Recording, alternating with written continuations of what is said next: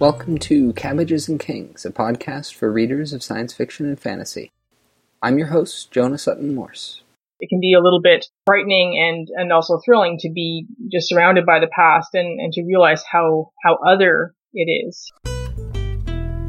My guest this episode is Kate Heartfield. She is a journalist and fiction writer in Ottawa, Canada. Her Shakespearean fantasy novella, The Course of True Love, is out now from Abaddon Books as part of the Monstrous Little Voices collection.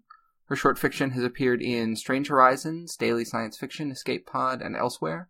She's represented by Jennie Goloboy. Her website is heartfieldfiction.com, and she is on Twitter as at Kate Heartfield. We are going to talk this evening about general history with the genre, as we often do, and a bit about historical fantasy and lots of different writers, some of whom I have read, and at least one of whom it is to my great shame that I still haven't gotten to. So maybe maybe you will push me over the edge.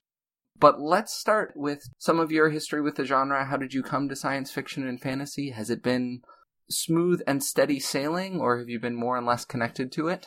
Yeah, it's been there my whole life as a reader. That's always been what I read. And for the most part, it's what I've written as well. You know, in my 20s, I kind of took some time away from it as a writer. I was focusing mostly on journalism and on sort of realistic fiction and, and, uh, you know, going to go off and write the great Canadian novel. And then I came back to it hardcore as a writer in my 30s. I'm, I'm 39 now. Um, but as a reader, it's it's always been the thing that attracted me the most from when I was a little kid, uh, back to the uh, the Hobbit days. Um, that was my beginning, I think, as uh, as for many people. Mm-hmm. Were there any other particular books that were important to you? Was it was it weekly trips to the library or stuff that was around the house? Yeah, absolutely. I mean, we went to the Winnipeg Public Library downtown and uh, my mom and I used to go and uh, come away with, you know, sack loads of books. Uh, and we had a lot of books in the house too. So yeah, I was one of those voracious readers as a kid. Um, and definitely a lot of fantasy. The Hounds of the Morrigan by Pat was one of my very favorite books. And I've, I've blogged about that a few times and the influence that book had on me and science fiction as well. I mean, Dune was very formative for me and, and Tolkien. I'm one of those people who's read Lord of the Rings, you know, 30 times or something. Yeah. yeah. Which, how, how many copies have you owned? Uh, I, am on my second paperback trilogy set now, the the box set. So I still have the first one, but it's not really readable. But I can't bear to part with it, you know. So yeah. it's uh, yeah, it's there on my shelf with all my my nice books, even though it looks you know like a ratty old thing because I knew we were going to talk about uh, historical fantasy, I was thinking too that a lot of the books that I read as a kid, you know, I read both Susan Cooper's Arthurian books and I read Rosemary Sutcliff's Arthurian books. And, you know, one of those is classified as fantasy and one of them is classified as historical fiction. But I think as a kid, I didn't really see the difference between them, you know, and maybe that's why that crossed genre has always made so much sense to me is that um, a lot of the historical tales and folk tales that I read as a kid uh, didn't seem any separate separate at all to me mm-hmm. from from the fantasy and science fiction. Yeah, I, I don't know Sutcliff at all. I remember Susan Cooper. You're thinking of like the Dark is Rising sequence, right? Yeah, that one I remember having a lot of magic, and but I guess mm-hmm. now that I'm thinking of other Arthurian stories, there is plenty of other things like knights getting their heads chopped off and then saying, "All right, I'll be back in a year to see you." Right, exactly. So yeah, historical fantasy. It sounds like that has been for you an important kind of an important theme throughout. You mentioned Susanna Clarke and Jonathan Strange and Mr. Norrell is the book that I feel like I should have read by now, and yet I just never have. Fabulous. I've heard so many good things about the language. I've heard that it has footnotes. It just it sounds delightful and yet I think I saw it and then I saw that it was so popular with so many people and I got a little bit mm. snobbish and I said I'm going to, you know, find the obscure things instead of that and it sounds like I missed the boat. So, many of the authors and titles that you that you mentioned originally Susanna Clarke, Jo Walton, Aliette de Bodard, Zen Cho, they are currently writing now, and I mean, Aliette is her House of Shattered Wings, which I really enjoyed, is set in sort of early 20th century alternate Paris. Sorcerer of the Crown, also relatively recent, um, although I guess not, what, that's a couple hundred years earlier. Right. Are there things that, are, that you see going on in historical fantasy right now that seem interesting to you? You know, there's a few different threads, put it that way. There's a, a very interesting thread of alternate history. Things like the Yiddish Policemen's Union and uh, Jo Walton's Farthing books. And, and I guess Aliette de Bodard's House of Shattered Wings is, is an alternate Paris, you know, and so there's that reimagining what might have been, uh, has always been a really strong thread with historical fantasy. And even some people can even manage to pull off historical science fiction and steampunk. So I think that that's one really strong thread. And I think that that's just going to keep going strong because I think that, you know, we're always learning how to understand our history. And I think that the genre can really help do that because it is a, it's a genre of imagination and imagination brings so much to bear on our understanding of history. You know, if you look at the popularity of the musical Hamilton right now and you can see how retelling a story in a new way mm-hmm. really brings that history to life you know, and, and a lot of people would say that that's alternate history. I mean, that's an arguable point, but I mean, there's, there's a lot in that, uh, in that, well, that's obviously, you know, been elided and, and, and changed a little bit. Yeah, I definitely, I find myself enjoying Hamilton as kind of Hamilton and as the way that it is reimagined and the way it is an introduction for my four year old into these stories and these characters, but not at all finding myself thinking I want to go back and find out more about the historical figure or more about the historical time period because then I'll be reminded of all of the other aspects. Right. Yeah, it's hard to get past some of the the simplifications and that kind of thing. You know, being Canadian, I didn't know a whole lot about Hamilton himself, but you know, I happened to know a little bit about Lafayette, for example, and so I had to kind of compartmentalize what I knew about the actual person and just enjoy this over the top character. But on the other hand, I do think that this, this kind of reimagining and, and in film, we see it a lot. Sofia Coppola's film Marie Antoinette really used anachronism to try and, and bring that story closer to our mm-hmm. times. And so I think we see that a lot in, in prose as well, this, or, or we could see more of that. This bringing historical stories closer to us through creative use of language. And I think that because the genre does kind of open up the mind to imagining things, that that is a really interesting way to do it. So I think we're going to see a lot more of that. And I think obviously the other really wonderful, heartening trend, you know, you mentioned Sorcerer to the Crown and House of Shattered Wings. And I mean, one wonderful thing that we're seeing is seeing Europe as it was, you know, instead of how uh, this, this sort of bastion of, of white people that stories have always shown it to be. So I think showing the actual diversity in history is it's a fairly new thing. I mean, obviously there have always been some people who have done it, but uh, that seems to be getting more and more common, which is great. So there are two aspects to historical fantasy. One is the the fantasy part that I think we've we've talked about a little bit, and I'm guessing we will circle back to. The other is the historical part, and I know.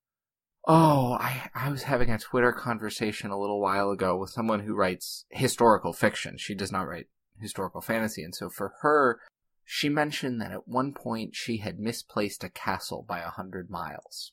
And mm-hmm. that she had gotten comments and feedback and all sorts of people saying this is ridiculous, this is incorrect, you got it wrong, and that the placement of this castle, which was not even a key it, it, was key to the plot point, but was not sort of a key element of the book. was was really really essential to the fans, and I don't read a whole lot of historical fantasy, and when I do, it is areas that I don't know a whole lot about. So, in much the same way that I like watching Hamilton for Hamilton and what Hamilton is saying and the ways that it's using these historical figures and, and reimagining them. But I know there are some people who are really invested in the historical aspects of things. Do you tend to read things that you have background on in terms of in terms of knowing some of the historical details?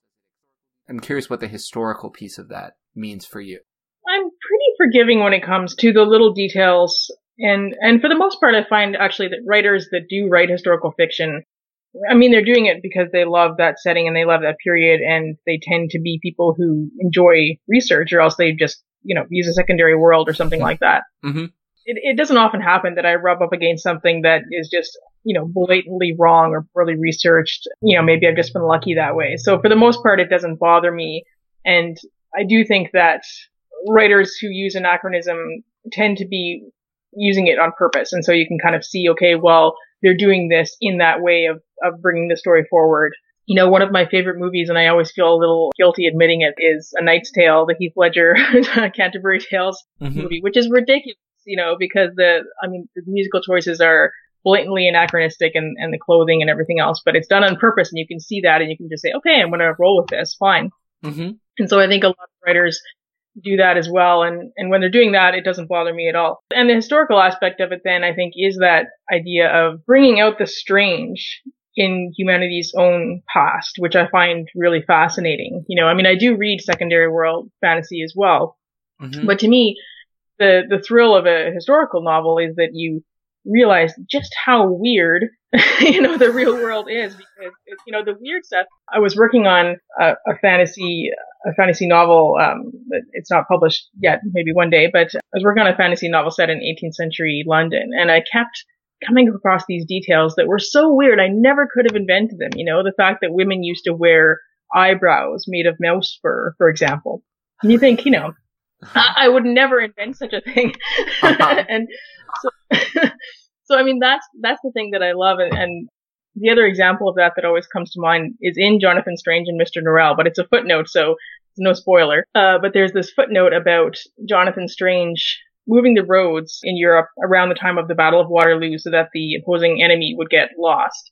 And that's a reference to a time when there's one part of, I guess it was the French army that was just kept going back and forth between two different battlefields and never actually fought because of conflicting orders. And the real reason was just bureaucracy and, and because these, you know, two generals or something couldn't get it together. And, and so the, in real life, this army just kept going back and forth. And that is weirder than a magician moving the roads around. You know, the right. fact that bureaucracy could stop an army from fighting, you know. So I think that's what kind of appeals to me about it is that it kind of juxtaposes our imagination with how strange our world actually is. We're going to take a break now for spring short fiction reviews from Charles Payseur. Hello! It's springtime, and for many that means coming out of winter hibernation, or torpor. Green is a concept and sensation again, and all you really want to do is kill and devour the nearest thing you can find. Or, wait, is that right? Nah, whatever. What I mean to say, I guess, is that spring seems a great time to look at a genre that isn't always talked an awful lot about in SFF to the point that it's not even in that wonderful abbreviation. Horror. And more specifically, I want to talk about horror tropes. Because you see, speculative horror is one of those genres that can be differentiated from the rest of SFF mostly by feeling. A story is horror because of the feelings it evokes, the dread and fear that it makes the reader experience as much as anything else. But there are also things that can clue a reader into the fact that a piece is horror, or horror, and the interesting thing is that a lot of the tropes of horror come not from written horror, but from films. The idea of the horror movie is one that typically follows a very standard formula. These too have been pulled from the literary tradition, but also have taken on a life of their own in movies. And that, in turn, has bled back into the stories we tell. It's a wonderful cyclic discussion that genre often has with itself, and I think that horror demonstrates quite well. For today's fiction recommendations, I want to point out some recent stories from late 2016 and early 2017 that I feel have a lot to say in conversation with horror and tropes and are just otherwise good reads. The first story is Four Haunted Houses by Adam Troy Castro from Nightmare Magazine, September 2016. It's a story that's very aware of the various ways that houses and hauntings can be portrayed in horror, and it moves through four instances of haunted houses, showing the different ways that we can imagine and treat such a simple concept in very complex ways.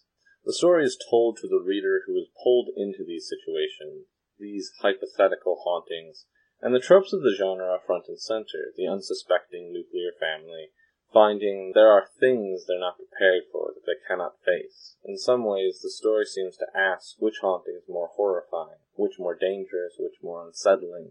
It doesn't offer an answer so much as it takes the reader on a tour of possible hells and wonders idly which the reader might end up in. There's a lingering threat to the peace from the uncertainty, that almost casual view of pain and hurt that these hauntings can cause. Much more actively subversive to the tropes of horror, though, are a pair from just this March. The first, The Girl Who's Going to Survive Your Horror Movie by Barbara A. Barnett from Flash Fiction Online, imagines a woman not so much being stalked by a killer, though there's that as well, as stalked by a genre. It's the personification of horror movies itself which is chasing her, trying to force her into the familiar trappings of a slasher movie. At every turn, she and her friends are pushed into engaging with horror to become its next victim, and yet the main character refuses to submit, refuses to play by the rules of horror. The result is a rather fun and funny piece that still manages to get at how horror tropes can feel pointed at times, entertainment, but entertaining because they make the dominant comfortable at the expense of the marginalized. That breaking the pattern of horror, refusing to give it space, is showing it to be like a tantruming child insisting on its own importance and supremacy. But the tropes, as the story points out, are fairly easy to spot and often very easy to avoid when they're not being forced on you. The other March piece is If We Survive the Night by Carlie St. George from The Dark magazine. And this story, well, aside from being one of my favorite from March and from 2017 so far, it does an amazing job of directly confronting the tropes of horror.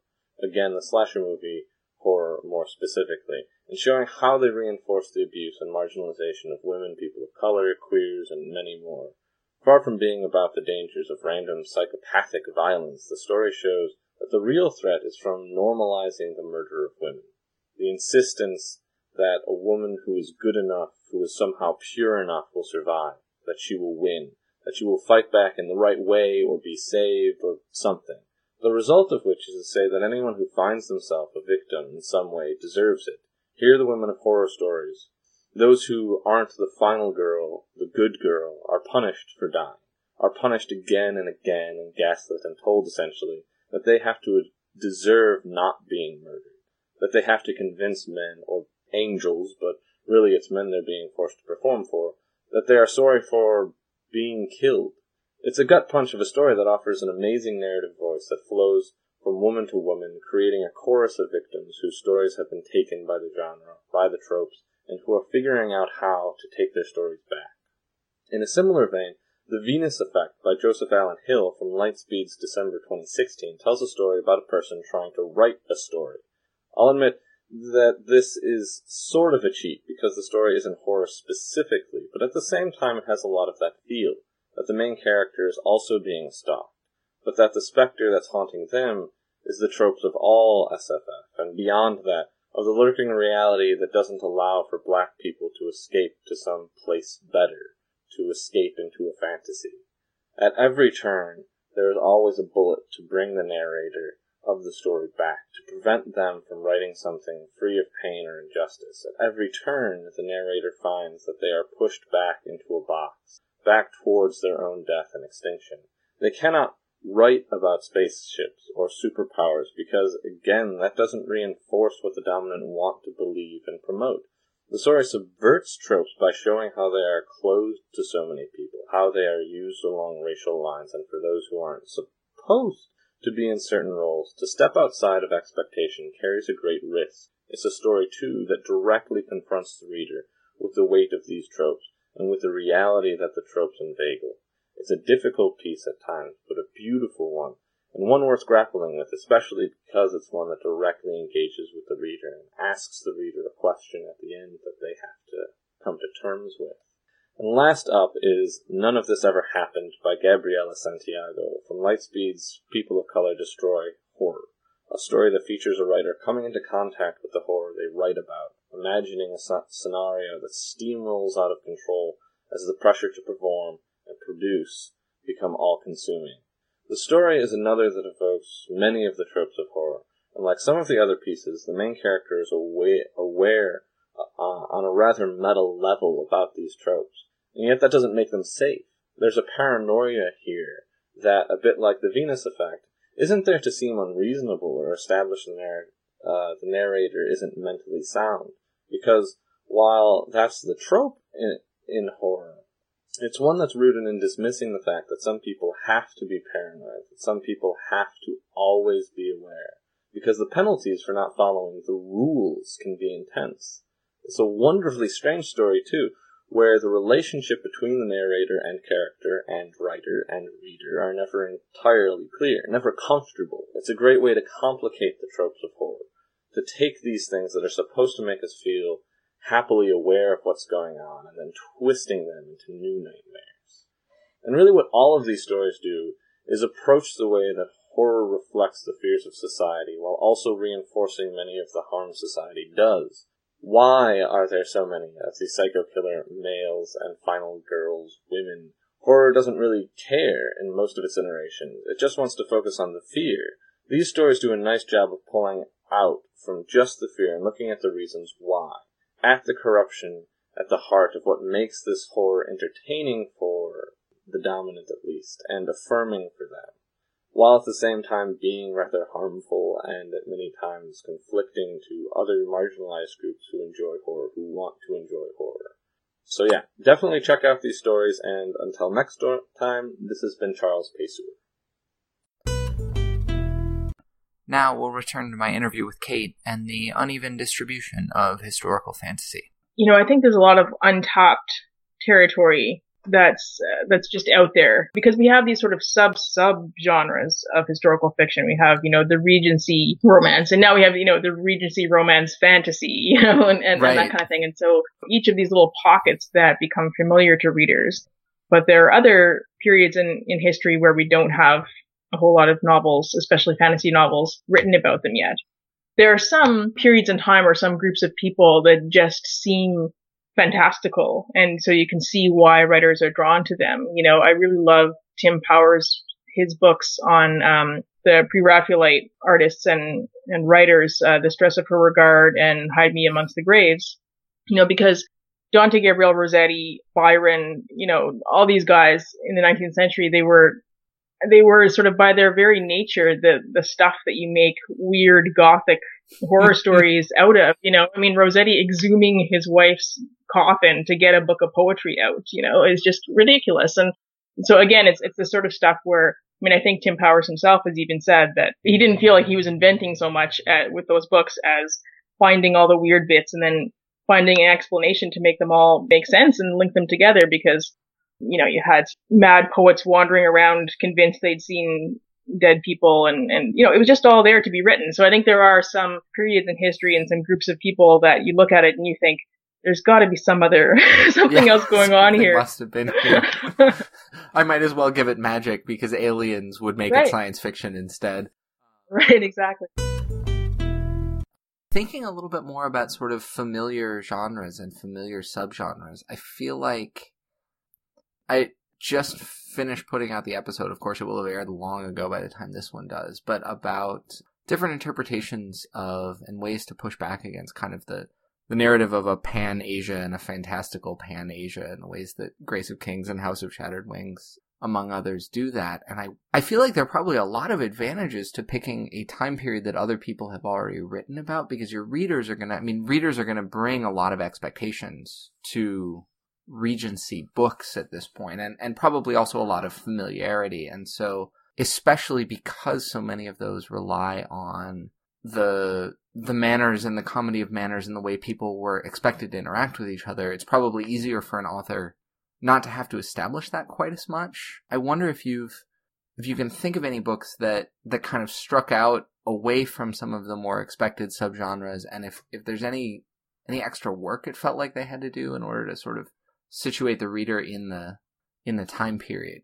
Yeah, absolutely. One that comes to mind is My Name is Red by Orhan Pamuk, the Turkish author, which I don't think gets categorized uh, in fantasy bookshelves very much because, you know, he's a literary author. But it's very much, you know, there are parts of the book that are narrated by objects and narrated by ghosts and all the rest of it. So it's definitely magical realism, if nothing else. Mm-hmm. And that, you know, and it's, it's in 16, I guess it's the Ottoman Empire and, and, um, you know, so that, that book I found, you know, it was, it was not a terribly familiar setting to me. I don't think I had read, you know, anything quite like it before. I'm thinking back to what, what the techniques were. I mean, I do remember it being very richly described. And, and so I think that when readers are going for a book like that with a setting that they're not terribly familiar with, they are looking for that sense of immersion in a new place. You know, much as you would in a secondary world fantasy or a science fiction book. Mm-hmm you know, especially uh, like a space opera, you know, you're looking for a writer who can show you a new world and or a world that you haven't seen before. And so that I think is maybe a different thing than saying, okay, well, I'm going to write a Regency for readers who read Regencies and they, they know the score, you know, uh, which is absolutely fine in and of itself. You know, I mean, I read cozy mysteries and, and I don't need an introduction to, you know, uh, sort of Edwardian England or 1930s England or something. I, I don't need you to sort of draw me into that. And that's not why I'm reading it, you know? Right. So I think that, that there are kind of two different skill sets there and, and that sense of immersion in, in a, a world that's might as well be created, I think, for many readers, uh, is a skill to pull off. Mm-hmm. Although you've got interesting facts like I'm still laughing about wearing eyebrows with mouse fur. I realize that may exactly. not be applicable to, me, to my name is Red, but yeah, no, that's the thing. And sometimes, sometimes the, the settings that you think you know, um, a good writer can kind of show you that, well, in fact, you know, not so much. I'd have to imagine that some of, some of what's going on with at least some of the people who are choosing something like Regency is, is kind of saying, let's reimagine, or in Zen Cho's case, let's imagine a little bit of a, of a bigger and more inclusive space for the Regency, um, stories than, than had been previously imagined. Yeah, absolutely. And I think that's the thing is that, you know, nothing's ever been done to death. You know, I mean, steampunk is a really good example of this. I mean, I don't read a whole lot of steampunk, but I do read some and, and it's one of those subgenres that, you know, people keep declaring dead. We've had it and then we've had the sort of counter movement and we've had the criticisms and, but I think there's, it just sort of keeps being reborn in new ways and, uh, writers keep finding new angles onto that aesthetic. Yeah. Are there any that you you see being explored more now or that, that seem kind of ripe for exploration to you? I feel like I've seen a few different things that seem to be looking back at the American Western and trying to mm-hmm. reimagine and explore that. I, I do think there's a lot to be done with North America. My friend Tex Thompson has a has some wonderful books that are uh, not exactly historical fantasy, but they're very much inspired secondary world fantasy using North America rather than Europe as a model. Mm-hmm. I think it would be great to have more indigenous writers telling indigenous stories uh, of North America. And uh, I'm sure there are a lot out there that I'm not familiar with, but I think that we could have a lot more. And so that's, that's one of those big untapped areas of territory, I think. So, uh, I mean, there's that. And, and there's, I think, you know, Europe is obviously overrepresented in historical fantasy there's a lot of, I don't know what the word is. I, I want to say pseudo historical fantasy, but that sounds more derogatory than I mean it to be. But historical fantasy that is, you know, like Guy Gavriel Kay's China that isn't China. Mm-hmm. Dairy world fantasy that is obviously inspired by a particular time and place in our own history. Mm-hmm. So, you know, there's a, a little bit of that out there as well. Yeah, and I guess that that kind of brings me to we've been we've been saying historical fantasy, and I think there's a pretty clear sort of subgenre of Regency historical fantasy, and then there are lots of fuzzy edges, as always happens. There's this huge amount of pseudo medieval stuff out there, but I'm also thinking like Jemisin's Dreamblood duology, which was inspired, and I don't I don't know quite how much or how loosely by ancient Egypt, and do people who start talking about historical fantasy and who say that they're really enthusiastic about historical fantasy does it does it start to matter how much it's a recognizable place in the world? Is it important that you be able to say something like Paris or some other kind of real world city as part of that or or or loosely inspired by a culture and time period? Probably a couple of different kinds of reader. I tend to like it all. You know I mean I like reading books that teach me about a history that I haven't heard before. Um, so I will, I'll pick that up and, and be perfectly happy. But I do think there are readers who wouldn't think of themselves as historical fantasy readers, but do like, for example, Roman fantasy. You know, they, mm-hmm. they want to read about gladiators. They want to read about generals. And so they might read that. Or, or as we've said, there are people who read Regency or there are people who really want, you know, sort of Tudor era. They want Philippa Gregory with fantasy, you know, that kind of thing. So I think there are probably people who do who do read according to period and you know maybe would not be so open to some time and place that that they hadn't read before i wonder if there is a book or a moment in a book that you can think of that that made you say this is why I really like this genre. Yeah, I think there's something there's something a bit spooky about it, or there can be. You know, I mean, there's this book. Uh, you know, speaking of paperbacks that I've I've read until they fall apart, there's Playing Beatie Bow by Ruth Park, which is a young adult time travel novel set in Australia. And I read that book over and over when I was a kid. And it is quite, I mean, it's not, it's not a scary book. It's not a horror book, but there's just something really frightening about, uh, you know, this teenage girl has this bit of old lace and she sews it onto her dress and she wakes up in, you know, extremely poor Sydney. Uh, in the 19th century. It's just terribly frightening. She, Ruth Park does this wonderful job of putting you in that position of of being just terrified and in this Dickensian world all of a sudden and uh, just the atmosphere of it. And so I think that ability that a book can have to sort of grab onto that magical feeling about the past. You know, I mean, sometimes you get, I find anyway, that if I'm walking through a museum or something, mm-hmm you know, you can kind of get this, this kind of chill, you know, this sort of feeling. Um, and it's, it's just, it can be a little bit frightening and, and also thrilling to be just surrounded by the past and, and to realize how, how other it is, you know? And even though it's the same streets that you walk down every day. And so that's always really, really fascinated me. Yeah. I want to follow up for a second. just, the thought of like the kind of eerie what if? It occurs to me that there's probably something comforting about secondary world. Mm. and then and then historical fantasy and you go to like a museum or or you hear a story about two different armies marching back and forth because they're they're getting conflicting orders. And and there are plenty of of mysteries out there and and podcasts exploring the mysteries that are out there. And I, I I wonder if there is an extent to which part of historical fantasy is, or part of the appeal of it might be that like maybe it, it's kind of breaking down ba- boundaries in a way that secondary world doesn't, and it's a little a little more transgressive or or letting us imagine that maybe the truth is out there. Yeah, absolutely. Yeah, I mean, it's the sort of, you know, it's the sort of creepiness in, in children's rhymes and, and folk stories and that sort of thing, you know. I mean, it's, you know, my six year old laughs at me because I read him Rumpelstiltskin, the story, and I always say, oh, you know, this story used to scare me so much when I was a kid. And, and he'll say, Mom, it's not scary at all, you know, nothing scary about Rumpelstiltskin.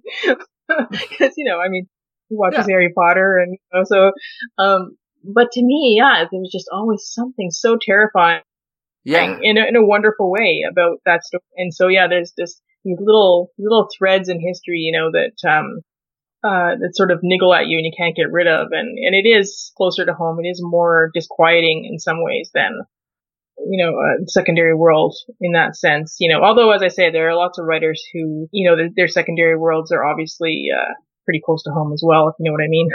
yeah.